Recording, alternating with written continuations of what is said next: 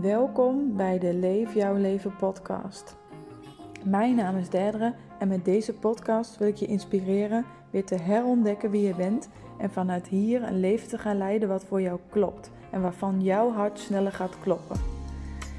In deze podcast deel ik tips en tools die mij hebben geholpen op mijn pad en heb ik gesprekken met inspirerende vrouwen die mij stuk voor stuk weer een stapje vooruit hebben geholpen.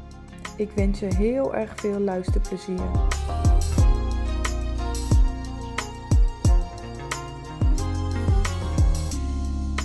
Nou, welkom iedereen weer bij de Leef Jouw Leven podcast. Vandaag ben ik met Charmaine. Zeg ik het goed? Ja, gelukkig. en het, door eigenlijk te beginnen samen met Melissa eh, ben ik achtergekomen dat ik gewoon super leuk vind om authentieke vrouwen ehm, over spirituele onderwerpen te interviewen. Of interviewen. Eigenlijk is het meer gewoon alsof we samen zitten te kletsen in een woonkamer. En uh, jullie een beetje insight krijgen in ons leven. Uh, welke dingen doen wij? Waar zijn wij mee bezig? En eigenlijk jullie dan zelf ook toestemming te geven om daar weer meer mee bezig te gaan. Um, dus vandaag gaan we eigenlijk gewoon een beetje kletsen over wat is spiritualiteit voor ons? Um, hoe, hoe is ons leven daardoor veranderd? Um, wat vinden we leuk? Wat willen we met jullie delen? Eigenlijk gewoon gezellig. Ja, gezellig gewoon inderdaad. ja. Dus uh, um, ik kan hem maar meteen even afsteken. Wat is spiritualiteit voor jou? Um, wat spiritualiteit voor mij is, is dat het voor mij eigenlijk betekent voor meer bewustwording, in contact komen met jezelf. En echt leven vanuit gevoel en intuïtie. Dat, hmm. is, uh, dat is spiritualiteit voor mij. Dus voornamelijk ook bewustwording. Ja, ja heel erg herkenbaar.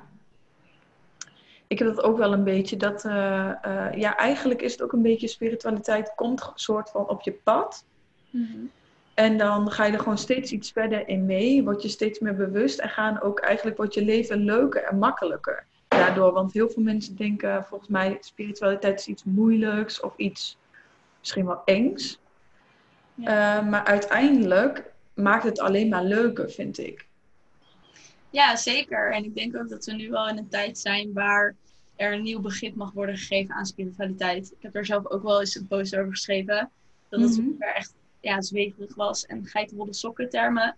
En dat het nu echt meer ja, gebruikt mag worden in de zin van, uh, ja, waar wij het net over hadden, bewustwording, contact komen met jezelf. Mm -hmm. uh, en vooral accepteren dat als het op je pad komt, dat het ook betekent dat het voor jou tijd is om meer bewust te worden en verandering toe te brengen. Ja, want het hoeft natuurlijk ook niet per se meteen uh, wat wij dan allebei doen. En waar we, waar, wat ik wel eens zie, wat ik net tegen je vertelde, is bijvoorbeeld kaarten leggen. Nou, dan hoef je niet meteen dat te gaan doen. maar het is ook gewoon een stukje bewustwording van wat denk ik, wat voel ik en uh, welke invloed heeft dat bijvoorbeeld op mijn leven als ik daarin dingen ga veranderen? Ja, 100%. En ook er zijn zoveel verschillende dingen die onder spiritualiteit vallen. Inderdaad, kaartlegging is een van de honderd dingen die eronder vallen. En ja. ook inderdaad de bewustwording over uh, hoe je denkt en hoe je voelt. En vooral voor mij voornamelijk vind ik het stuk voelen heel belangrijk. Omdat in spiritualiteit gewoon heel veel um, ja, van de tools die gebruikt worden gaan over iets voelen, e energie voelen, uh, voelen wat er met je gebeurt. Um, en dat doen heel veel mensen niet. We zijn gecreëerd om vanuit ons hoofd te leven, en heel rationeel te denken en alles te overdenken. En ja, met spiritualiteit kom je gewoon meer in contact met het gevoel waar we eigenlijk voor gemaakt zijn. We, zijn, we hebben een heel emotioneel brein, we hebben geen rationeel brein, maar we proberen vanaf, vanuit het rationele brein te leven. Ja, ja.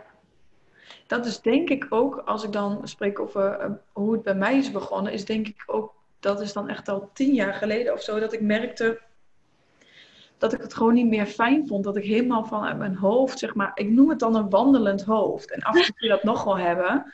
Dat je dan uh, in rondjes aan het nadenken bent over dingen. Maar als je op dezelfde manier blijft denken, krijg je ook dezelfde uitkomst. Ja. En ik kwam daar gewoon niet meer uit, zeg maar. Ik was totaal niet in contact met mijn gevoel of mijn lichaam. En, ik, en nu besef ik me dat juist de antwoorden liggen in je lichaam. En daarmee bedoel ik je intuïtie of je onderbuikgevoel of je hart, zeg maar, volgen, dat speelt zich allemaal af in je lichaam en niet in je hoofd. En als je die dingen gaat volgen, ga je jouw leven volgen en leven in de plaats van uh, leven wat hoort. Leven hoe andere mensen het doen. Leven hoe uh, de samenleving vindt dat het wat goed is, zeg maar, huisje, boompje, beestje. Maar ik denk echt dat heel weinig mensen maar blij worden van het standaard leven wat goed tussen aanhalingstekens is. Ja, want het is dus gewoon niet vervullend. Als je ja. leeft van iemand anders of hoe je denkt dat het hoort, terwijl je ergens heel goed weet dat het anders kan en dus het anders wilt. En uh, ik vind het wel mooi dat je het ook benoemde over in je hoofd zitten. En dat het voor jou uiteindelijk wel een moment was, nou, ik wil het anders hebben. Want ik merk zelf ook dat bijvoorbeeld in een meditatie, heel veel mensen zien meditatie als um, ja, iets wat je rust geeft in je hoofd en dat je minder uh, in je gedachten zit. Terwijl meditatie is voor mij ook antwoorden vinden op dingen waar ik met mijn rationele hoofd niet bij kan. Ja. Dus als ik ergens antwoord op wil, dan ga ik mediteren, zodat ik in een trance staat kom om antwoord te krijgen vanuit mijn intuïtie of vanuit mijn gevoel. En dat is zo fijn, want daar komen gewoon antwoorden uit waar ik zelf niet bij was gekomen. Mm Ik weet niet of jij dat ook herkent, dat je het op zo'n manier doet. Um, ik, ja, ook wel met mediteren. Maar bij mij werkt ook gewoon heel erg met mijn lichaam bezig zijn. Dus bijvoorbeeld of yoga of uh, dansen doe ik echt heel veel de laatste tijd. Um, ik heb dat ook wel inderdaad met mediteren. Um, maar ik merk zelf ook dat ik het wel vaker heb door bijvoorbeeld yoga te doen of uh, te dansen. We hebben, ik heb laatst een cacao-ceremonie bij jou gedaan. Dan gingen we ook dansen. Ja, klopt. Maar ik merk gewoon als ik um, lekker in mijn lichaam zit, dat dan um, de gevoelens zeg maar meer helder doorkomen. En ook af en toe dan klopt er ineens iets in mijn hoofd en dan voel ik, oh ja, daar wil ik mee bezig. Zeg maar, dan kan ik duidelijker voelen welke kant ik op wil gaan in mijn dag of in mijn leven of wat dan ook. Dus voor mij is ook een heel groot stuk wel um, met mijn lichaam bezig zijn. Ja. Goed, goed in mijn vel zitten. Ja, want je zei net van dat ik uh, goed in mijn lichaam zit. Want hoe leer jij dat dan voor jezelf? Goed in je lichaam zitten? Um, ik denk of ik denk, wat, wat ik dus doe, is elke ochtend gewoon, als ik zeg maar opsta en ik lig nog in bed, doe ik als eerste al bewustzijn van mijn lichaam, dus mijn lichaam voelen. Mhm. Want ik heb gewoon een mind die, als ik s ochtends wakker word, 80% van de ochtenden gaat hij gewoon meteen bam aan en dan um, wil ik in de doe-stand schieten. Ja. En um, ik, heb nu, ik heb mezelf nu aangewend. En ik merk dat dat super erg helpt als ik dus in bed lig. Dat ik meteen al even ga voelen. Zeg maar, ik ga ademen. Dat ik mijn ademhaling even helemaal naar mijn buik toe stuur. En uh, ik voel ook dat ik nu dan weer wat rustiger word als ik dat even weer doe. Uh, even mijn lichaam voelen, puntjes van mijn tenen, mijn lichaam gewoon helemaal. En ik heb dus laatst een gesprek gehad met iemand. En ik doe elke ochtend stel ik mezelf vijf vragen nu. Oh, echt? Uh, daar moet ik ineens aan denken. En daardoor kom ik heel erg in mijn, een andere laag dan alleen denken. Mm Dat is de vraag, waar ben je dankbaar voor nu? Dus heel vaak als je met dankbaarheidsoefeningen, dan ga je denken aan algemene dingen. Maar waar ben je nu dankbaar voor? Nou, vanochtend was dat dus dat ik dacht, oh, ik kan nog lekker even in het bed liggen en ik neem deze tijd bijvoorbeeld hiervoor. En dan de tweede vraag is, um, wat is je succes geweest de afgelopen 24 uur? Dat je heel erg gaat focussen op wat is dan uh, successen vieren, zeg maar. In de plaats van doordenderen en vergeten hoe ver je eigenlijk al elke keer komt. Dan, wat zou een uitdaging voor jou kunnen zijn vandaag? Um, dus dan ben ik meteen even helder. Bijvoorbeeld vandaag dacht ik van, oh ja, ik moet even focussen in bepaalde, bijvoorbeeld de ochtend ga ik dit doen, dan heb ik podcast met jou en dan ga ik dit doen. Nou, vanavond werken. Dus dat ik dan een soort van focus hou, want anders schiet ik een beetje alle kanten op. Ik zie jou ook lachen, heel herkenbaar. Ja. En de vierde vraag is dan, wat is je intentie voor vandaag? Dat vind ik sowieso een hele mooie, want dan, ik doe intentie heel vaak vanuit gevoel. Dus hoe wil ik mij voelen vandaag? En dat was vandaag eigenlijk gewoon gefocust, maar wel ehm, vanuit gewoon relaxed, plezierige plek. Dus niet ehm, gefocust omdat iets moet, maar gewoon omdat ik dat wil en plezier daar ook uiteindelijk door heb. En de laatste vraag is, en die heb ik vandaag eigenlijk ook niet gesteld aan mezelf, die vergeet ik nog wel eens. Ja. Uh, is um, welke specifieke sign wil je zeg maar aan het universum vragen vandaag? Waar wil je misschien helderheid op krijgen? Mm, dat is ook wel een mooie. Ja, want dat maakt juist weer een stukje die verbinding met um, het grotere, noem ik het dan maar even. Ja. Um, ik zie het gewoon zo dat er iets veel groter is dan wat wij kunnen bedenken. En dat dingen niet voor niets op je pad komen. Dat je niet voor niets uh, bent geboren in dit gezin op deze plek. En dat je gewoon, als je je laat leiden, dat je dan uiteindelijk op de plek komt waar je naartoe mag gaan. Ja, precies. Dat is wel mooi om er zo ook over na te denken. Ja, ik vind het met science vind ik ook wel grappig. Ik had vorige week nog een situatie. Dat, zoals je hebt gezien, was ik bezig met mijn scriptie. Mm -hmm. En um, ik was uiteindelijk gewoon echt helemaal er klaar mee. En ik dacht, ja, ik wil nu een sign from the universe. Dat ik het ga halen en dat het goed komt. En toen dacht ik weer, ja, laat maar een gele bloem zien. En dan weet ik dat het helemaal goed komt. Nou, ik, ik dacht dat ik de hele week geen gele bloem had gezien. Totdat ik ging mediteren. En ineens terug moest denken aan dat ik... Ik werk in de ijsgrond ook. Ja. En dan moet ik boodschappen doen. En ik, in die meditatie haalde ik ineens een moment terug dat ik door de supermarkt liep. En dan heb je bij de Jumbo heb je allemaal die bloemen, planten. Dat ik daar nog naartoe ben gelopen, dat ik een zonnebloem vast had. En dacht, wow, wat een mooie bloemen. Misschien moet ik die kopen voor in huis. En dat zijn dus net grote gele bloemen. En ik dacht dus de hele week dat ik geen sign had gekregen. En toen was ik aan het mediteren. En toen dacht ik, wow, ik heb echt gewoon de dag zelf nog de grootste sign gekregen die ik kon hebben. Dus dat was echt echt super grappig dat ik gewoon daar niet bewust van was. Terwijl het zo overduidelijk was. Best wel grappig, want um, dat is denk ik ook het dingetje. Je moet wel in het nu zijn om die sign te zien. En soms heb je dan bedacht van, ik moet een fysieke bloem zien en dan pas is het de sign. En dan zie je bijvoorbeeld tien getekende gele bloemen op de muur en die zie je dan niet, want Um, het is niet zo dat dan een sign per se komt zoals jij het bedenkt. Precies. Maar dat het ook gewoon soms juist super onverwacht komt. Ja, inderdaad, wat je zegt in de vorm van een tekening of ineens dat er als reclame gele bloemen staan of zo. Kan nog in allerlei vormen kan naar je toe komen, maar je moet er inderdaad wel voor openstaan dat het in allerlei vormen naar je toe kan komen. Mm -hmm. En niet dat je al inderdaad bepaalt van het komt op deze manier naar me toe en als dat dan niet gebeurt, dan is er geen sign. Ja, en ook wel dat je in het nu bent. Want als je bijvoorbeeld jij dan in de supermarkt was geweest en je zat helemaal in je hoofd over die scriptie en hoe moet ik het in godsnaam doen. En je had doppen in en je gaat zo die winkel in omdat je helemaal in je hoofd zit. Dan kun je eigenlijk ook niet, uh, die, dan had je die bloem niet gezien.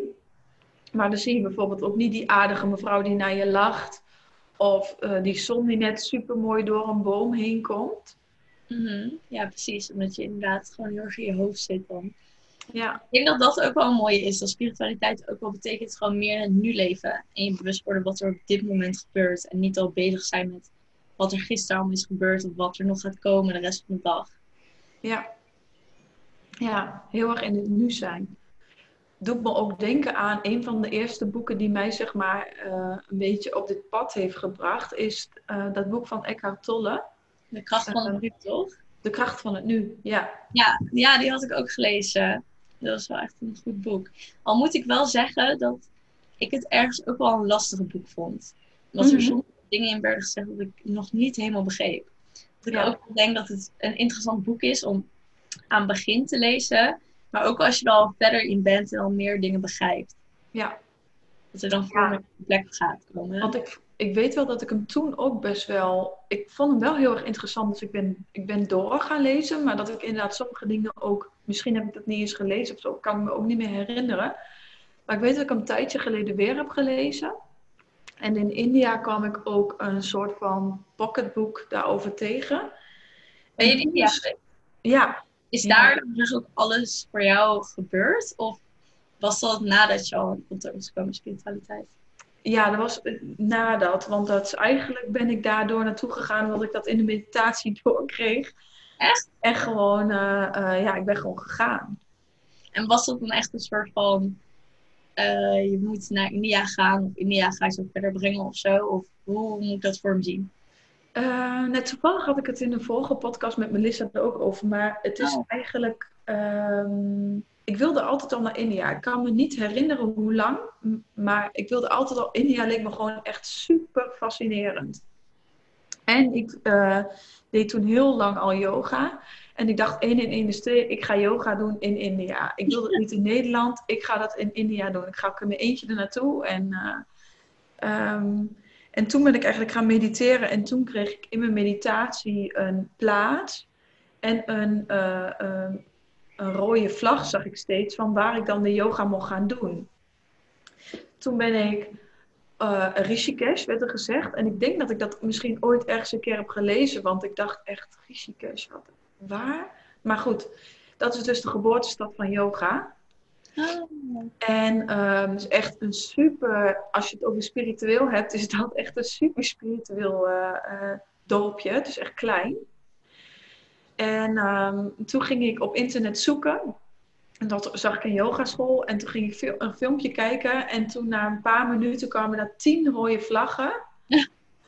Op een berg in de Himalaya's. En toen dacht ik, oh my god, ik ga. Ja, nou, dat had ik ook wel gehad dan hoor. Jeetje, wat tof. Superleuk. En hoe lang ben je daar geweest? Ik ben daar 4,5 weken geweest. Oh, best wel lang ook. Ja, ik heb... Dus. sorry? Op één plek dus. Ja, ja, ik heb een teacher training gedaan. Dus dan doe je 200 uur in vier weken. Dus ben je echt 50 uur per week eh, een opleiding aan het doen. Ja. Maar ik vond het echt, ja, ik vond het echt zo mooi, zo'n bijzonder land. En ik ben wel echt een stukje van mijn eh, hart verloren en teruggevonden. Ik ben zeg maar huilend heen gegaan en huilend teruggegaan van geluk. Van Cute. wow, eh, ik, ja, ik voelde me gewoon meteen helemaal thuis. Ja. Dat mooi. Leuk. Maar hoe oud was jij dan toen je in contact kwam met spiritualiteit? Ehm, ik, ik denk zelfs 15.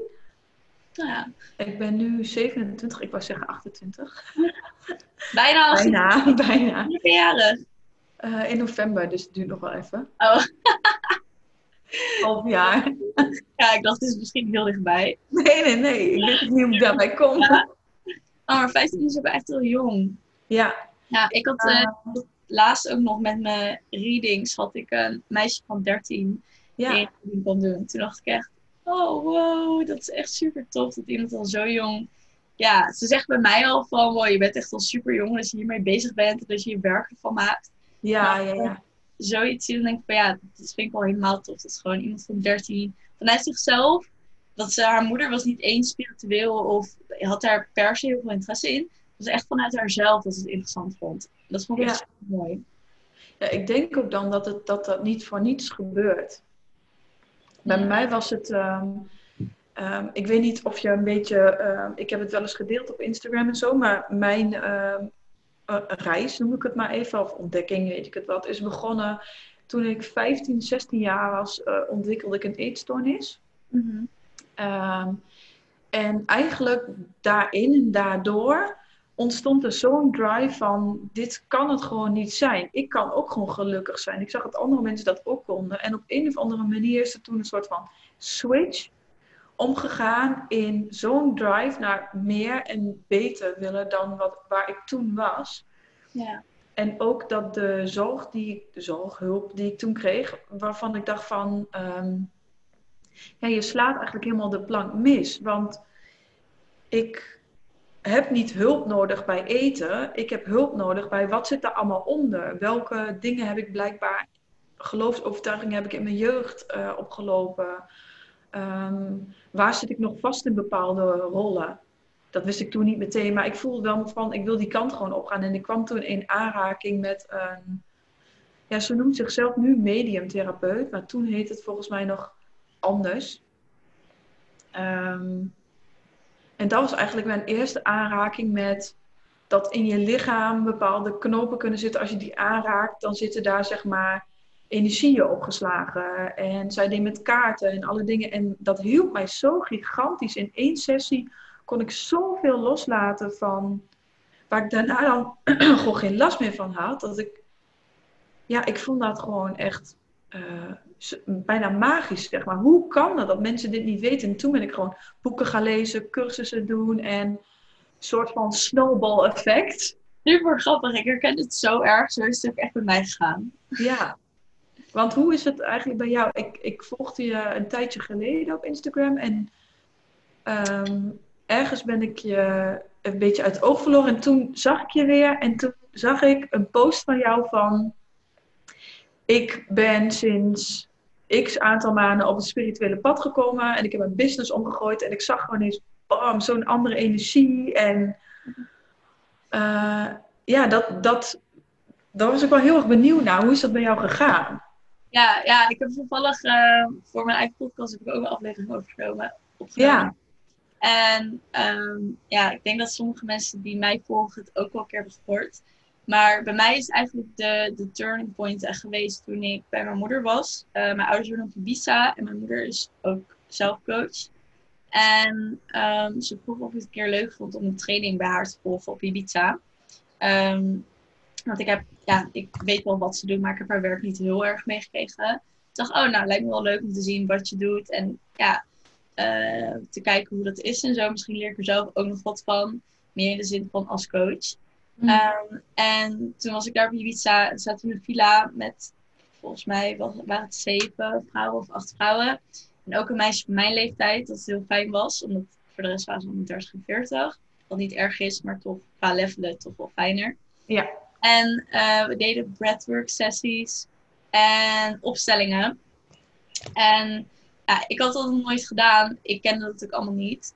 En het was met zo'n breathwork sessie, was het, ja, deed je dan een uur gewoon ademen door je mond. Um, en het was gewoon zo bizar hoeveel er gebeurde in één uur. Wat echt voelde als twee minuten. We hebben ook een twee uur sessie gedaan. Nou, ik keek op de klok omdat ik niet geloofde dat het twee uur was. Ik dacht, nee, dit, kan, dit was tien minuten of zo. Dat kan echt niet zo lang hebben geduurd.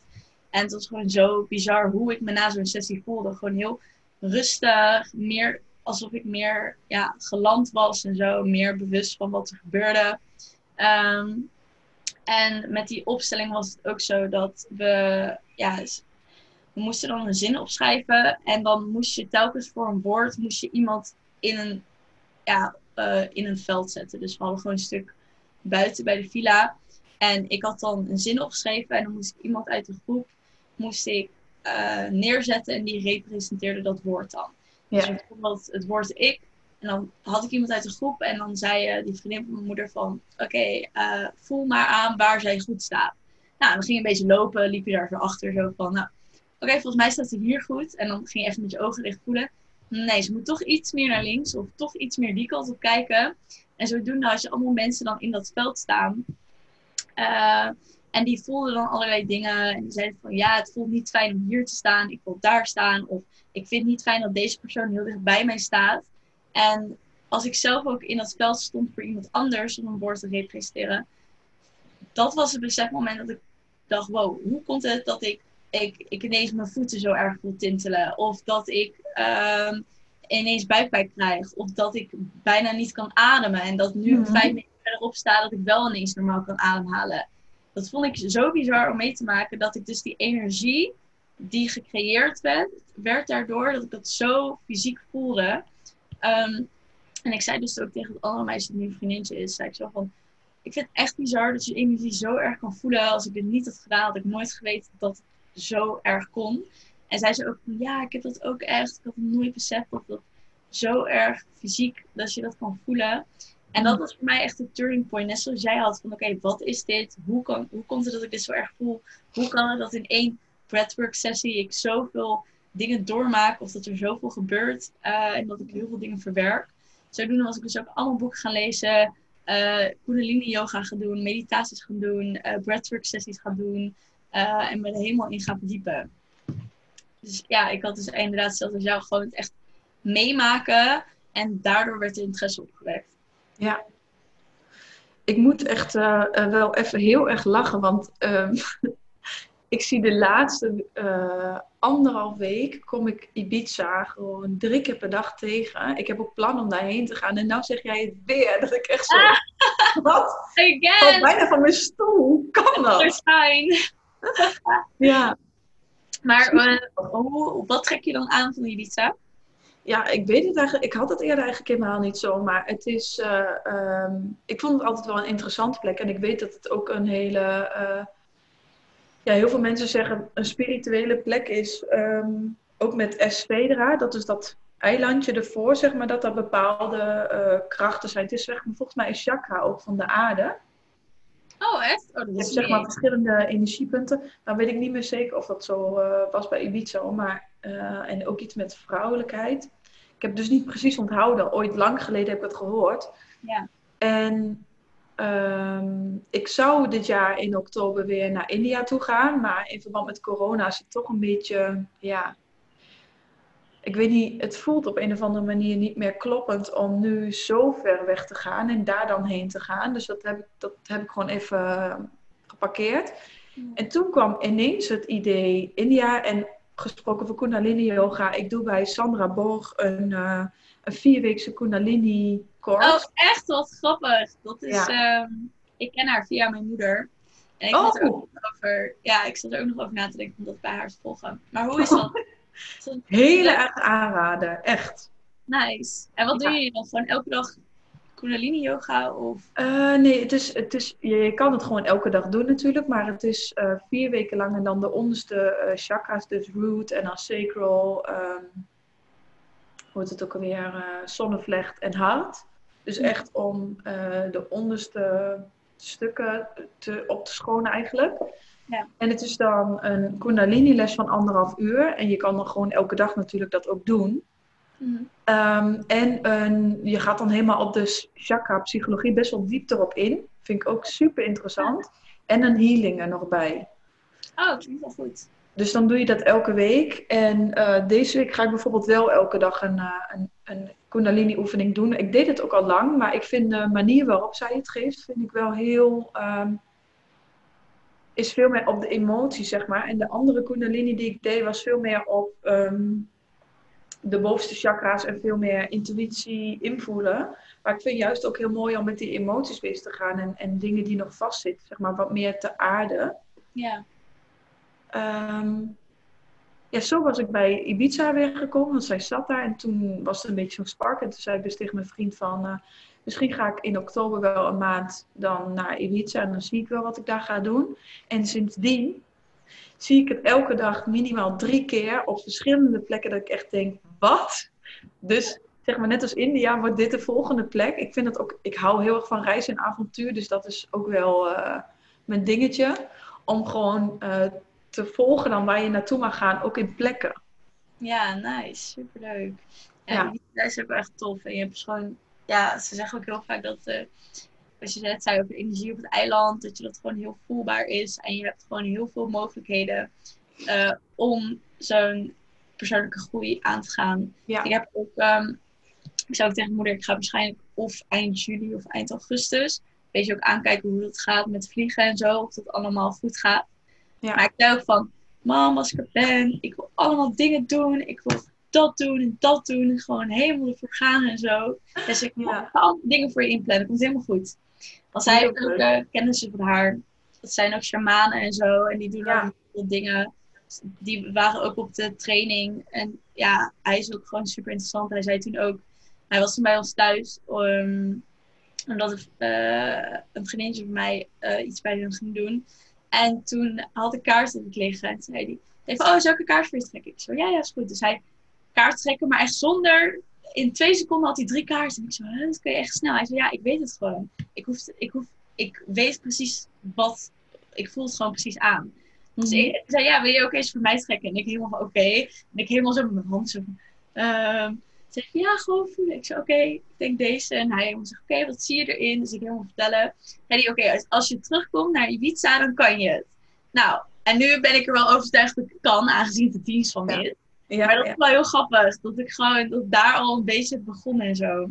En hij, ja, ik vind hem ook heel interessant. Um, hij vertelde dan zelf ook dat ja, het is ook heel, heel grappig hoe hij eruit ziet. Het is ook niet echt en hoe je shamanen zijn, zo ziet er niet uit. Het is gewoon een hele, het is een Rotterdammer. Ze praten, praten allebei ook lekker plat en zo. En gewoon een beetje zo van, ja, gewoon niet, niet uh, veel spirituele woorden gebruiken. Gewoon lekker, lekker Rotterdams of zo. Ik weet niet. Gewoon heel fijne mensen zijn het. En toen zei hij ook van, ja, dat bij hem, hoe dat ging. Dat hij dan ineens stemmen hoorde. En dat hij toen um, daarvoor naar een spiritueel persoon ging. En dat hij zei van, ja, dit is gewoon een pad dat je mag gaan bewandelen. En je vrouw mag daarin mee of niet. Maar dit is wat je hoort te doen eigenlijk. En zodoende is hij dat pad opgegaan. En ook nog, volgens mij ergens in de Rimbo is hij nog geweest om allemaal dingen te leren. Mhm. Maar ja, ik hoorde dat toen dacht ik, wow, dit is zo vet en tof om er zo ineens mee in aanraking te komen. Ik vond het, uh, vond het tof om het allemaal te horen. Ja, het, dat is denk ik ook een beetje het dingetje. Het overkomt je eigenlijk. Het komt op je pad.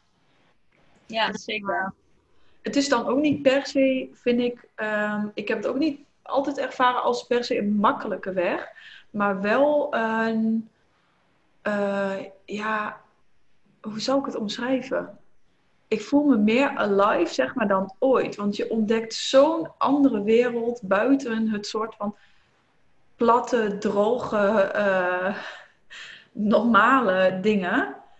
Je doet nog steeds de normale dingen, alleen je bent verbonden met een grote iets um, wat je soort van volgt. En er gebeuren gewoon elke dag in mijn leven gebeuren er zo onverwacht bijzondere dingen dat ik, ja, hoe cool is dat? En soms kan het ook heel heftig zijn, want dan krijg je ineens zoiets van bijvoorbeeld met mijn, met mijn bedrijf dat ik ben begonnen, Leef jouw leven. Mm Vond ik ook best wel heel erg eng. Omdat wij hadden het aan het begin ook over ehm, dat wij eigenlijk spiritualiteit willen vernormaliseren. En wat je ook zegt bij die shamaan van, het is gewoon een heel normaal iemand. Je hoeft niet ineens in een uh, geitenwolle jurk te gaan lopen of dansen met een vlag. Ja, precies. Het is uh, gewoon een stuk bewustzijn. Uh, en dat voelde ik van, daar wil ik iets mee gaan doen. Alles wat ik nu voel, wat ik heb mogen leren, dat wil ik ook aan andere mensen geven. Ja. Maar dat is ook best wel spannend, want ik heb heel lang, als mensen hier al kwamen en ik had dat boek van uh, The Power of the Now van Eckhart Tolle liggen, dan deed ik dat al snel zo woeps onder mijn bank. Omdat ik dan, uh, ja, ik, ik had daar blijkbaar gewoon een hele groot, uh, echt een blokkade op. Ja. Dus die mocht ik eerst aankijken voordat ik dat ging doen. En dat is ook niet altijd makkelijk, want dan moet je ook best wel pijn aankijken. Weet je ook waar het vandaan kwam? Uh, ik denk, het is natuurlijk niet één ding. Het is heel veel dingen opgebouwd. Maar het had vooral te maken met dat ik gewoon niet het gevoel had dat ik mezelf mocht zijn. En dat, dat um, ik woon ook in, in het uh, oosten van het land, in Twente. En mensen staan hier echt bekend om nuchterheid. En dan was ik gewoon heel. Ik was gewoon echt heel bang voor oordelen van mensen. Ik liet ook heel veel afhangen van oordelen van mensen. Ja. En dat is gewoon een heel stuk wat ik mocht gaan uh, uh, opruimen. Mm -hmm. Gewoon denk ik door mijn jeugd dat ik vooral heb gekozen om toen te gaan doen wat anderen wilden. Want anders dan werden mensen boos op mij. Of werd ik niet gehoord. Of uh, ja, eigenlijk gewoon dingen die zijn opgestapeld. Mm. En dan steeds meer laagjes die je mag opruimen. En je wordt gewoon steeds meer vrij. En dan denk je echt, oh, wat een opluchting. Ja. ja, ik denk dat dat het ook vooral is. Dat, dat sommige mensen misschien ook niet aan durven of het voor zichzelf houden. Ja. Omdat het ook een soort authentiek pad is dat je gaat bewandelen. Dus je gaat letterlijk gewoon erachter komen van wie wil ik zijn, wat past er bij mij en waar, hoe kan ik die connectie met mezelf vinden. En op het moment dat jij een connectie met jezelf vindt, dan past dat niet meer bij bepaalde mensen of een manier van doen of een manier van zijn wat hoort of wat je hebt meegekregen. Ja, dat, dat is het denk ik inderdaad ook. Dat je dan um, je gaat dan een ander pad lopen dan wat de meeste mensen om je heen doen. En dat betekent dus ook dat je sommige mensen mag gaan loslaten of dat andere mensen daar iets van vinden. Ja, ja ik merk dat nu zelf ook dat ik het best wel lastig vind, omdat ik merk dat er wel echt een nieuw hoofdstuk of zo voor me aankomt. Ja. Dat ik, um, ook nu ik zo meteen afgestudeerd ben en gewoon bedrijf wil focussen, dat ik ook heel erg merk dat het voor mij heel belangrijk is om te bepalen waar wil ik mijn energie in steken en waarin niet. Mhm. Uh, ook omdat ik gewoon best veel energie kwijt ben aan mijn bedrijf. Dat je daaromheen wil je ook wel energie terugkrijgen. Niet dat je nog heel veel energie moet geven of dat iets je heel veel energie kost. Mhm. Een bepaalde manier van uh, doen of activiteiten of met bepaalde mensen zijn, dat past gewoon niet heel erg goed meer of minder. En dat is wel soms lastig, omdat er dan ja, je wel een verandering doormaakt waar bepaalde dingen gewoon niet meer in passen of veel minder. Ja, ja. Je mag ook bepaalde uh, mensen en dingen zo gaan loslaten. En dat is ook niet altijd per se makkelijk. Nee, precies. Ja, je bent niet zo bewust van, oké, weet je, um, deze persoon of dit ding ga ik nu uitgooien, want het past niet meer. Dat, nee. is ook, dat doe je ook dat niet hoeft toch maar, denk ik. Nee, dat moet ook geleidelijk gaan of zo. Maar inderdaad, Ja. daar bewust van zijn van, oh, ik merk nu dit, dat is wel lastig. Omdat Ja. je ook aan die oude identiteit en oude manier van zijn wilt vasthouden, omdat dat het meest comfortabele is. Ja. Dan kom je niet waar je naartoe wil gaan. Ja. En, en bij mij was het denk ik ook gewoon vooral, dat zat voor- vooral ook heel erg in mezelf, zeg maar, dat gevoel van schaamte. Ja, En toen ik daarmee aan het werk ging, dat had dus niet eens per se te maken met de mensen om mij heen. Maar dat zat vooral heel erg in jezelf. En ik denk dat heel veel mensen dat hebben, dat je gewoon iets heel erg in jezelf hebt, wat eigenlijk niet eens echt iets te maken heeft met ehm, wat andere mensen vinden of doen. Maar dat en dat het uiteindelijk ook niet, helemaal niet waar blijkt te zijn. ja, precies. Het is meestal iets wat je in je eigen hoofd vertelt eigenlijk. Ja, je hebt ook het zo vaak ben blijven herhalen dat je het gewoon gelooft. Ja, en ook dat, je, dat heel vaak mensen bezig zijn met wat andere mensen ervan gaan vinden. Terwijl die vinden er waarschijnlijk heel weinig van. Als jij gewoon achter jezelf staat, Ja. dat accepteren ze het ook. Want ik heb dan nu ook dat hoe ik erover praat, ehm krijg ik heel vaak terug van, oh je praat er gewoon heel nuchter over. Het, het, eh, daardoor interesseert het mij ook. Of hoe jij het overbrengt, heeft bij mij ook een interesse erover opgewekt. Terwijl ik er eerst totaal niet van was. Ja. Dus ook de manier hoe je er zelf over praat en hoe je er zelf achter staat, dat komt over bij mensen. Dus als jij er onzeker over bent of als jij eh, het niet wil laten zien, dan gaan mensen dat ook aanvoelen of opmerken. Ja, want dat is denk ik ook dat stukje ehm, eh, waar je dan meer bewust van wordt, is dat je eh, wat jij voelt en echt denkt, dat vooral is wat je uitstraalt en niet wat je zegt. Ja, dat het wat meer is dan eh, alleen je woorden en je voordoen, maar dat mensen daar gewoon feilloos doorheen prikken en voelen van, oh, ze staat er nog niet helemaal achter of dat je ieder achter moet kloppen. Ja, 100%. Dat heb je toch ook soms als bijvoorbeeld iemand een presentatie geeft of je... Ik had laatst ook met First Dates. Toen was er iemand op tv Mhm. en die jongen die, die zei heel veel, maar wat hij uitstraalde klopte totaal niet met wat hij zei. Dat ik dacht, je bent, dat, wat je nu allemaal zegt en wat je doet, dat ben jij niet als persoon. Echt Mhm. totaal niet. Dat straalt gewoon weer af. En ook met de presentatie, als iemand iets doet, maar is super onzeker, dan straalt die onzekerheid ervan af. En dan komen zijn woorden ook totaal niet over. Dus inderdaad, de energie die je uitstraalt is zoveel belangrijker dan de woorden die je zegt. Ja, ja. Ehm, ik was nog wel benieuwd, want je had eerst eigenlijk een bedrijf en je vertelt me toen meer over mensen die in het buitenland wilden gaan studeren. Ehm, en dat is toen ineens best wel veranderd naar ehm, bewustzijnachtig iets. Hoe zou je het zelf omschrijven en hoe is die switch daarin gebeurd? Ehm, nou, voor de luisteraars thuis, ik heb dus mijn eigen bedrijf, Source Coaching. Ja, en dat is inderdaad, ja, misschien wel een leuk detail om te weten. om te zeggen. Eh, ik heb dus mijn eigen bedrijf, coachbedrijf Source Coaching, opleiding toegepaste psychologie. Heb ik dus nu afgerond. Nou, ik hoor over twee weken of ik dat officieel heb afgerond. En ik ben zelf naar Barcelona geweest. En daar begon voor mij eigenlijk dus mijn persoonlijke groei heel erg. Omdat ik daar eh, heel erg last had van dissociatie. Heel erg buiten mezelf staan. Dus ik had een maand lang echt heel erg last van dat voor mij de wereld niet als werkelijkheid voelde. Het is een Ja. hele rare staat van zijn om in te zitten. En ik wil daar gewoon heel erg graag uit. Want het voelt heel raar om daarin te zitten. Alles voelt gewoon niet echt of zo. Het is een beetje Mhm. moeilijk om te beschrijven. Maar toen ben ik uiteindelijk naar een psycholoog gegaan. En toen hebben we daarover gepraat, over gehad. En toen eigenlijk meer dingen voor mezelf helder gemaakt. Van oké, wat is er mijn trigger geweest daarvoor? Uh, wat is nou eigenlijk ehm, vroeger allemaal gebeurd? Want ja, dat merk ik wel bij een psycholoog ga je heel erg terug van hoe, hoe was vroeger, hoe was dit, hoe was dat? Ja. Terwijl nu, als ik er naar kijk, hoef je niet altijd helemaal terug te gaan naar het verleden om bepaalde dingen te verklaren. Dat is totaal niet nodig. Sommige uh, stukjes denk ik ergens wel. Ja, zeker. Wel om te weten waarom je bepaalde dingen niet doet. Ja.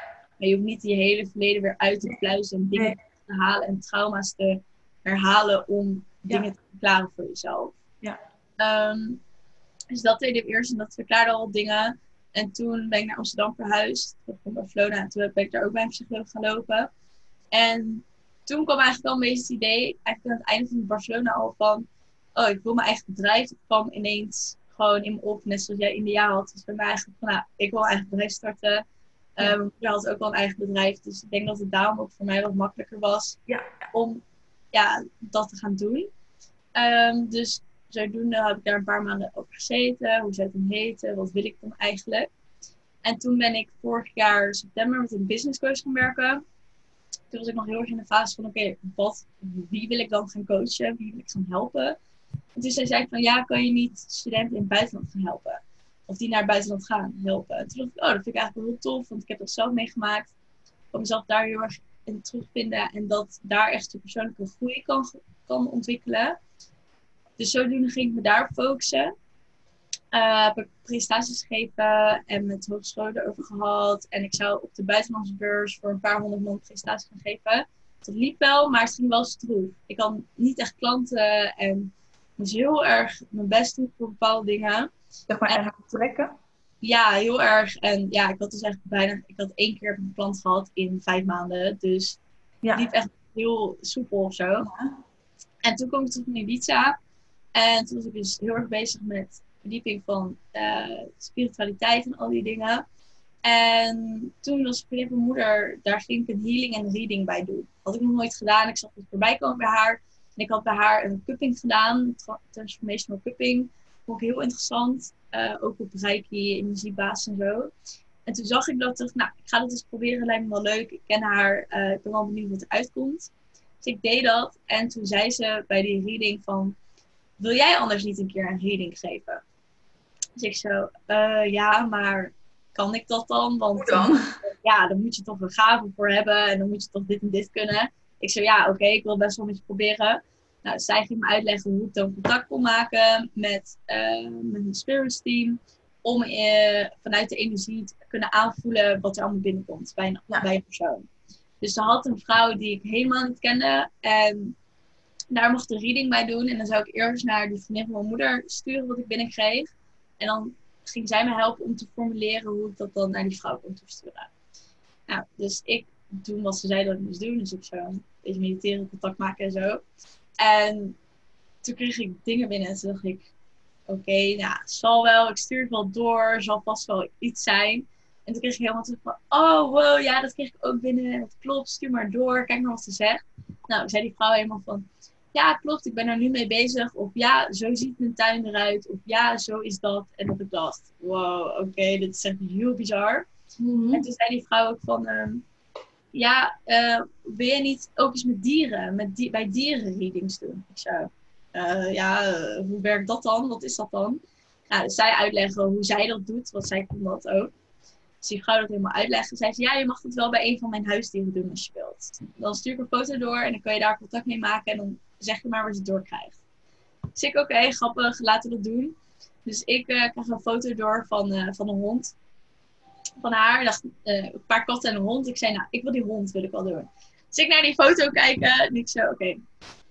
Gewoon kijken, komt dat binnen. En toen kreeg ik heel sterk binnen van dat die hond heel veel liefde nodig had. En nu daar ook meer naar zocht. Maar hij het vroeger echt niet fijn en leuk heeft gehad. En heel erg ingetrokken was. En het gewoon, ja, even voor samengevat, dat kreeg ik binnen. Dus vroeger had hij het echt niet fijn en nu zocht hij naar meer liefde. Mm. Maar ik stel van, maar dat is echt heel lullig. Want straks is die hond altijd bij haar geweest en heeft het super slecht gehad. Misschien klopt het wel helemaal niet. Ja, ik dacht, ik ga het toch maar gewoon sturen. En toen stuurde ze terug van, ja, dat klopt, want het is een, een zwerfhond. We hebben hem pas gekregen toen hij anderhalf jaar of twee jaar oud was. Hij heeft het echt niet goed gehad. En nu is hij steeds aanhankelijker aan het worden en dat hij steeds meer liefde ontvangen. En toen was ik Oh. helemaal van, echt mindblown. Van, wat? Eh, hoe kan dit? En wel, hoe kan het dat ik dit kan en zo? Eh, en toen ben ik uiteindelijk dat op Instagram gaan aanbieden van hey, eh, ik heb voor een leuke prijs een reading. Dus als je dat wilt doen, laat maar weten. En ik zei dat ik vijf plekken had. Want ik dacht van ja, ik heb geen idee of mensen het überhaupt interessant of boeiend vinden. Nou, en ik kreeg echt iets van tien berichtjes van oh, ik wil dat wel doen, superleuk. Ja, en toen had ik echt in twee weken 25 mensen waarbij ik een reading had gedaan. Ja, Dus ik ging dat helemaal vanuit klopt dan, hè? Ja, in twee weken heb ik meer klanten gehad dan in vijf maanden bij dat andere concept. Ja. En zodoende begon ik daar eigenlijk in te rollen. En gewoon meer waar we het net ook hadden, over hadden. Dat ik ehm, gewoon in mijn stories ook deel wat ik allemaal leer. Daarover praten. Wat ik van bepaalde dingen vind. Ehm, en vooral heel erg eh, mensen contact laten maken van... hey, dit is een hele laagdrempelige manier om te leren wat er eigenlijk allemaal mogelijk is. En dat ik bij iemand die ik totaal niet ken... gewoon dingen binnenkrijg die ik niet had kunnen weten. Mhm. En dat Ja. iemand die er in- interesse in heeft, ook op die manier kan leren van, wow, hè, maar Charlene die kent mij helemaal niet. Hoe wist ze dan dit en dit en dit? En waarom heeft ze het ineens daarover? Terwijl, hoe heeft ze dat ooit kunnen weten? Ja. En op die manier ben ik dat een beetje steeds gaan toepassen en meer mijn bedrijf daaromheen gaan creëren. Het is dan ook, want dat vind ik ook wel het interessante aan ondernemen. Dat je gewoon af en toe even iets doet en dan merk je, oh, daar komt dan geen eh, reactie op of zo. Dat je dan daar weer aan mag gaan knutselen en gewoon gaandeweg eh het kan gaan ontstaan. Ja, en dat, dat, als je dus iets gaat doen wat in, in energie of zo ook klopt, dat het dan naar je, dat mensen daarop reageren en dat je dan ineens weet, oh, huh? Oké, ik ga een hele andere kant op, maar oké. Ja, en daarom vind ik ondernemen ook echt zo leuk. Omdat ik kan nu bedenken, eh zelf met die podcast. Oh, nou, misschien vinden mensen een podcast wel leuk over, de, over spiritualiteit en hoe mensen daarmee in contact zijn gekomen, wat, welke onderwerpen je hebt. Oké, laat ik dat laat ik dat maken. Dat kan gelijk. Of ik leer hoe ik een reading moet doen. Ik kan gelijk gaan plaatsen van, oké, wil je een reading doen? Laat maar weten. Dat vind ik namelijk leuk aan ondernemen. Je hebt een idee. Als het niet werkt, pas je het eventueel aan of je stopt ermee. En Ja. als eh, je met een idee komt en het werkt wel, kun je daar gelijk volle bak op ingaan. Mhm. Echt wel heel leuk ook. eh, eh, ja, ik vind het heel leuk gewoon hoe je het doet. Gewoon heel open, heel eh uur. Oh, thanks. Hmm, Super Ja. Al die complimentjes, net ook al voor de aflevering. nou ja, mag ook best wel gezegd worden, toch? Je mag ze ook horen. Zeker. Ja, dat was ook wel iets dat ik zelf ook had. Dat op een gegeven moment gingen best wel wat mensen gewoon super lief een berichtje sturen van oh, ik vind je echt heel inspirerend. Of ik vind dit heel fijn aan je of dit. En eh, ik merkte dat ik op een gegeven moment dat ik het dan ja, zo las. Oh, wat lief. En dan, dat was het of zo. Ik liet het niet echt binnenkomen. Ja, Dus ik ja. heb ook ehm, sinds vorige maand echt een boekje waarin ik mijn successen opschrijf. Dus op het moment dat iemand zoiets zegt van wow, ik vind het inspirerend of ik vind het heel fijn hoe je dit doet of dat doet, dat ik dat ook opschrijf, zodat ik het even kan laten landen en echt kan bewust kan zijn van wow, iemand zegt dit gewoon tegen me. Gewoon Mhm. iemand die ik niet ken, volgt wat ik doe, vindt dat interessant en neemt de moeite om mij dit bericht te sturen of om Ja. dit te zeggen terwijl we aan het praten zijn. Ja. Ook wel mooi. En ook een beetje wat ik dan eh, net zei van met die vragen die je in de ochtend kan stellen. Van wat is eigenlijk een succes wat ik in de afgelopen 24 uur heb gehad. Dat maakt het ook heel klein. Ja. Maar wel ehm, bewust van dat, dat je eigenlijk op het goede pad zit. Ja, heel erg.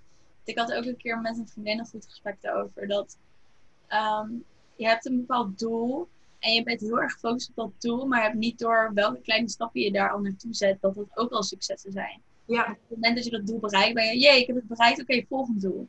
Waar je ook al een doel kan neerzetten en daarbij kan opschrijven, oké, welke stappen zijn daarvoor nodig? En die stappen ook al eh, ja, applaudisseren of eh, ontvangen, dat, je, dat dat ook al successen zijn.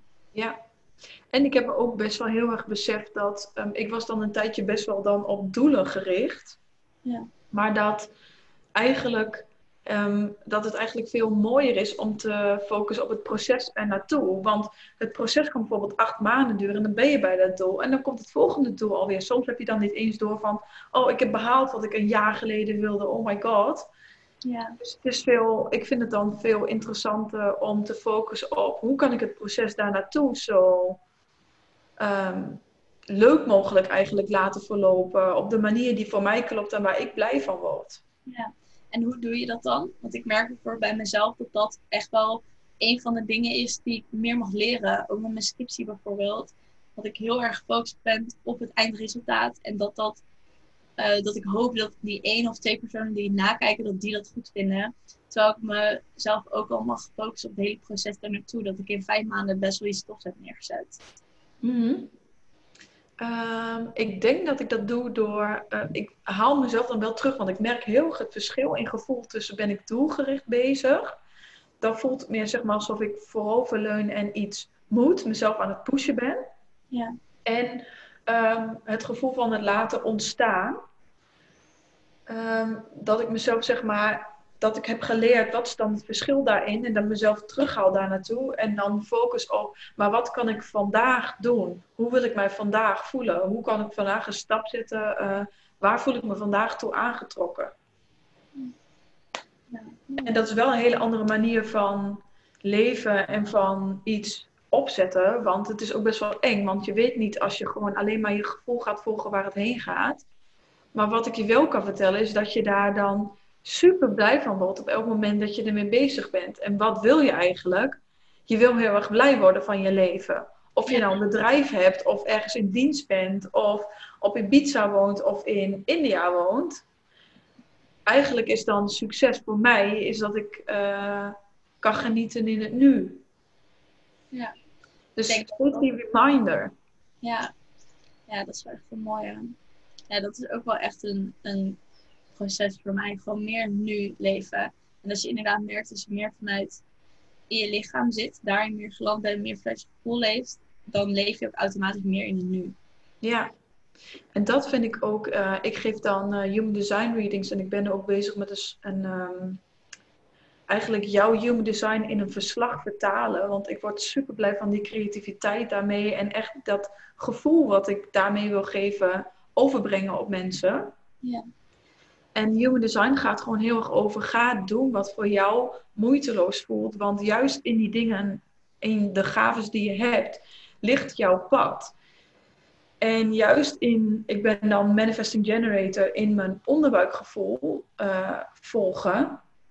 En in mijn emoties uh, laten zijn. Uh, gaat mijn levenspad zeg maar ontvouwen. Ja. Dus ik hoef het eigenlijk allemaal niet te weten als ik maar gewoon in het nu steeds blijf volgen en dan ontvouwt het zich wel. En dat is eigenlijk wat ik altijd al een beetje heb gevoeld. Maar wat door Human Design zo als puzzelstukjes in elkaar viel voor mij. En ook dat ik letterlijk kon zien, oh, daar ben ik nog niet in alignment met wat mijn blauwdruk of mijn natuurlijke energie is. Ja, oh, vet mooi. Ja. Het is fijn om daar bewust van te zijn, lijkt me. Ja, ja ook, ja, het kan ook confronterend zijn wat je ziet, dus waar je dus eigenlijk niet leeft hoe je bedoeld bent om te leven. Maar dat is ook prima. Ik bedoel, dat heeft iedereen. Ja. Maar ik zag dat jij dus ook een uh, Human Design verslagachtig iets had uh, opgevraagd. Ja, van, uh, van Marissa had ik, ja. inderdaad, had ik dat gekregen omdat ze de opleiding doet. Ja. En Generator. En ik had ook echt stukken dat ik las en dat ik dacht, wow, dit ben ik echt zo erg. Echt heel maar erg. zei je niet dat je projector was? Oh, projector, ja, sorry. Ja. Dat is Ja, het ja. inderdaad. Oh, ik had het net, jij zei een manifesting generator. Toen dacht ik, oh ja, ik was een projector. En, dat ik jouw woord overnemen. Maar eh, ja, er zaten echt wel stukken in die ik echt super herkenbaar vond. Ja, Uh, maar het is ook wel iets waarvan ik wel zelf zit van. eh, het is niet nu ik dat verslag heb dat het echt iets is waarvan ik uit ga leven of zo. Ik zie het meer als een extra tool voor Ja, ja. bepaalde- bepaalde En dat het ook een bevestiging was waar ik het net met jou over had. Dat ik heel erg ben van, ik heb iets in mijn hoofd, ik ga het gelijk doen. Mhm. Dat kwam daar ook in terug. Gewoon dat ik iemand ben die het gelijk doet. En dat het soms ook wel goed is om twee keer ergens over na te denken. Ehm, maar dat soort dingen is om dat nog een keer te lezen. Van, oh ja, zo'n persoon ben ik ook echt. Oh, vind ik het fijn om gelijk inderdaad actie te ondernemen? Of mag ik ook een keer twee keer nadenken? Dat vind ik er wel heel erg fijn van. Om daar bewust weer van te zijn. Het is gewoon, denk ik, net een stukje eh, verdieping. Net iets meer praktisch vind ik het ook wel. Eh, waar kun je dan op letten? Op welk gevoel? Of Ehm, wanneer weet je wanneer je niet helemaal op het pad zit? Het gaf mij gewoon heel veel handvaten. En bij mij triggerde het dus echt van... Wow, ik wil echt dit experiment aangaan. En ik wil echt gaan ehm, leven op die manier. Zodat ik het helemaal kan embodyen. En dan ook kan doorgeven aan andere mensen. Ja. Mooi. Ja, dus dat is wel leuk. Ja, zeker. Maar dat is ook weer tof. Dat het gewoon een van de meerdere tools is die je kan gebruiken voor meer bewustwording, diepgang en wat je kan integreren in je leven. Ja, je kan dat gewoon net dan, eh, je hoeft inderdaad daar niet iets groots mee te doen, iedereen, maar het kan net even weer dat volgende stapje op je pad zijn waar je net even weer helderheid krijgt van, oh ja, oh, wacht, daar moet ik even op letten.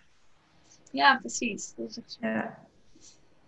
Nice. Ehm, ik zit even, want we zijn natuurlijk al de hele tijd aan het kletsen. En volgens mij kunnen we nog heel lang doorkletsen. Maar echt. Maar het leek me heel leuk, want anders wordt het ook gewoon te lang, denk ik, en te veel. Want we gaan best wel diep. Mhm. Ehm, om af te sluiten met, heb jij nog leuke tips of dingen die jij doet, wat je in je dagelijks leven makkelijk kan gaan doen voor mensen om ook meer bewustzijn te creëren? Ehm, of waar je gewoon heel blij van wordt. Wat zou je graag mee willen geven? Ehm, nou, elke dag iets doen wat je inspireert. Dus elke dag niet per se doen, maar wel eh, bijvoorbeeld een boek lezen of iemand die je volgt, een podcast luisteren, een documentaire over iets. Dat is wel een van de dingen waar ik me bewust elke dag mee bezig ben. Dat ik iets doe waarbij ik nieuwe kennis verkrijg en waardoor ik geïnspireerd kan worden, zodat ik als persoon ook weer groei. En hoe zorg je dan dat je daar elke dag aan herinnerd wordt dat je dat doet? Zeg maar, dat je dat niet meer vergeet na een tijdje door, de, door dat alles gewoon doorgaat. Ja, ik heb bijvoorbeeld altijd een boek liggen naast mijn bed om mijn nachtrustje. En Ja. ik heb gewoon met mezelf afspraak dat als ik ga slapen, dat ik heb bijvoorbeeld op mijn telefoon heb ik alle apps uitstaan eh, op een bepaalde tijd. Dus ik krijg ook geen meldingen meer binnen en ik kan mijn apps ook niet meer op. Ja. Eh, en dan, eh, als, ik dat, als dat aan de hand is, dan ga ik een half uur lezen voordat ik ga slapen. Dus dat is gewoon een soort routine die ik mezelf heb aangeleerd. Ehm, en ja, als je dan Netflix gaat kijken, bedenk dan een keer bij jezelf: oké, ik heb nu al tien afleveringen van deze serie gezien. Misschien is het leuk als ik een keer een docu ga kijken. Dus op die manier dus dat een beetje eraan koppelt. Of als je gaat wandelen of een rondje gaat lopen, dat je dan even een podcast luistert. Ja. Ja, eigenlijk meer een routine ervan maken. Ik, ik zit heel veel binnen nu ook, ook voor mijn werk. Dus ik heb gewoon als routine dat ik sowieso een uur even buiten rondloop. En dan doe ik even een podcast aan. Mhm. En als ik slaap, dan ga ik sowieso een half uur lezen. want Dat is ook mijn routine. ja. En dat moet je er gewoon een beetje in krijgen. En niet na twee dagen altijd gelijk opgeven. Maar Ja. probeer het ook echt vast te houden. Ja. En gewoon niet te zijn tegen jezelf om die afspraak ook met jezelf na te komen. En wat is nog een, een leuke tip? Want volgens mij ben je heel erg in contact met je intuïtie. Als ik jou zo hoor en ik zie je op Instagram en je doet die readings. Wat is een tip die je mensen zou kunnen geven om meer in contact te komen met hun intuïtie? Ja, voor mij was het. ehm, ik zit even terug te halen, wat was het voor mij? Het is zo grappig dat je dan op na een tijdje ben je dat ineens weer even kwijt. Dat is voor, voor mezelf dat het punt dan was. Maar ik denk dat het voor mij, ehm, dat die breathwork sessies heel erg hebben geholpen. Ja. Ehm, om meer contact te maken met je lichaam. Dat je dan ook echt de energie voelt. Ehm, en wat voor mij ook heeft geholpen is eh, die kundalini yoga. En Ja. mediteren. Ja. Omdat je dan echt met eh, eh, geleid wordt om contact te maken met je lichaam. Dus oké, hoe staan je voeten op de grond? En hoe ehm, zit je in je stoel? En ik heb ook coaching gehad waarbij mijn coach heel erg goed kon zien wanneer ik vanuit mijn hoofd praat en wanneer ik vanuit mijn gevoel praat. Op het moment dat ik uit mijn hoofd praat, dan ga ik heel snel praten en dan kijk ik heel veel naar boven. Terwijl als ik vanuit mijn gevoel praat, dan praat ik wat rustiger, dan zit ik ook wat meer ingezakt en dan kijk ik ook wat meer recht naar voren. Dus Hm. dat soort dingen, daar ben ik me bewust van zijn, dat heeft ook wel geholpen om door te hebben wanneer ik uit mijn gevoel praat en wanneer ik in contact sta en niet. Ja, ja dat, is, dat is, vind ik ook wel een hele mooie. Dat is voor mij ook het, het verschil, ook wat ik net probeerde een beetje uit te leggen, dat je een verschil voelt tussen wanneer je in je hoofd zit of wanneer je in je gevoel zit. En dan, eh, ja, dat is eigenlijk ook gewoon oefenen en ontdekken. Voor de ene werkt ademwerk en voor de ander werkt yoga en voor de ander werkt, eh, essentiële oliën, weet ik het. Ja, dat is Ehm, ook heel fijn trouwens. Ja, deze week nog opgestuurd gekregen. Ik vond dat echt heel chill. ik zag het voorbij komen. Ik werk zelf al heel lang met essentiële olie en ik vind het echt net echt zo'n mooie tool om net... Ja, je, je bent sowieso in het moment natuurlijk als je ruikt. Ja. Dat is misschien nog wel een tip die ik dan kan meegeven ook. Ehm, door, door je zintuigen te gebruiken, en dat kan dan ruiken zijn, maar het kan ook gewoon voelen zijn of wat dan ook, kom je meteen in het nu. Dus ga om je heen kijken en zie de mooie dingen of ga iets voelen, ga iets eh, ruiken. Dan kom je gewoon meteen in het nu en ook wat meer in je gevoel. Ja, een hele goede tip. Ja, nu je zegt, denk ik, ja, dat merk ik ook wel heel erg. Ja. Inderdaad, bewust zijn van wat er op dit moment allemaal is. Ja. Nou, daar gaan we mee afsluiten, denk ik. Alright, top. Ehm, Bedankt. ja, je er ja, was. ik vond het echt super leuk. Ja. Ja, mocht, ehm, mocht iemand dit luisteren en nog geïnteresseerd zijn of vragen hebben, stuur ons gewoon een berichtje. Ik, Eh, stuur, eh, ik zet allebei onze gegevens onder de podcast. ja, We gaan binnenkort denk ik ook nog voor jouw podcast weer eh, een interview, wil ik zeggen, maar gewoon een gesprek gezellig opnemen. Ja, 100%. Dus dat Dus is ook dat komt er nog aan. Dus als mensen vragen voor ons hebben of iets willen weten of nieuwsgierig naar iets zijn, laat ons weten. Dan nemen we dat gewoon voor de volgende keer nemen we het mee. Yes. Precies. Eh, dankjewel. En iedereen Hey, bedankt voor het luisteren. Ja, inderdaad. Iedereen bedankt. En eh, leuk dat jullie eh, ja, de tijd hiervoor hebben genomen.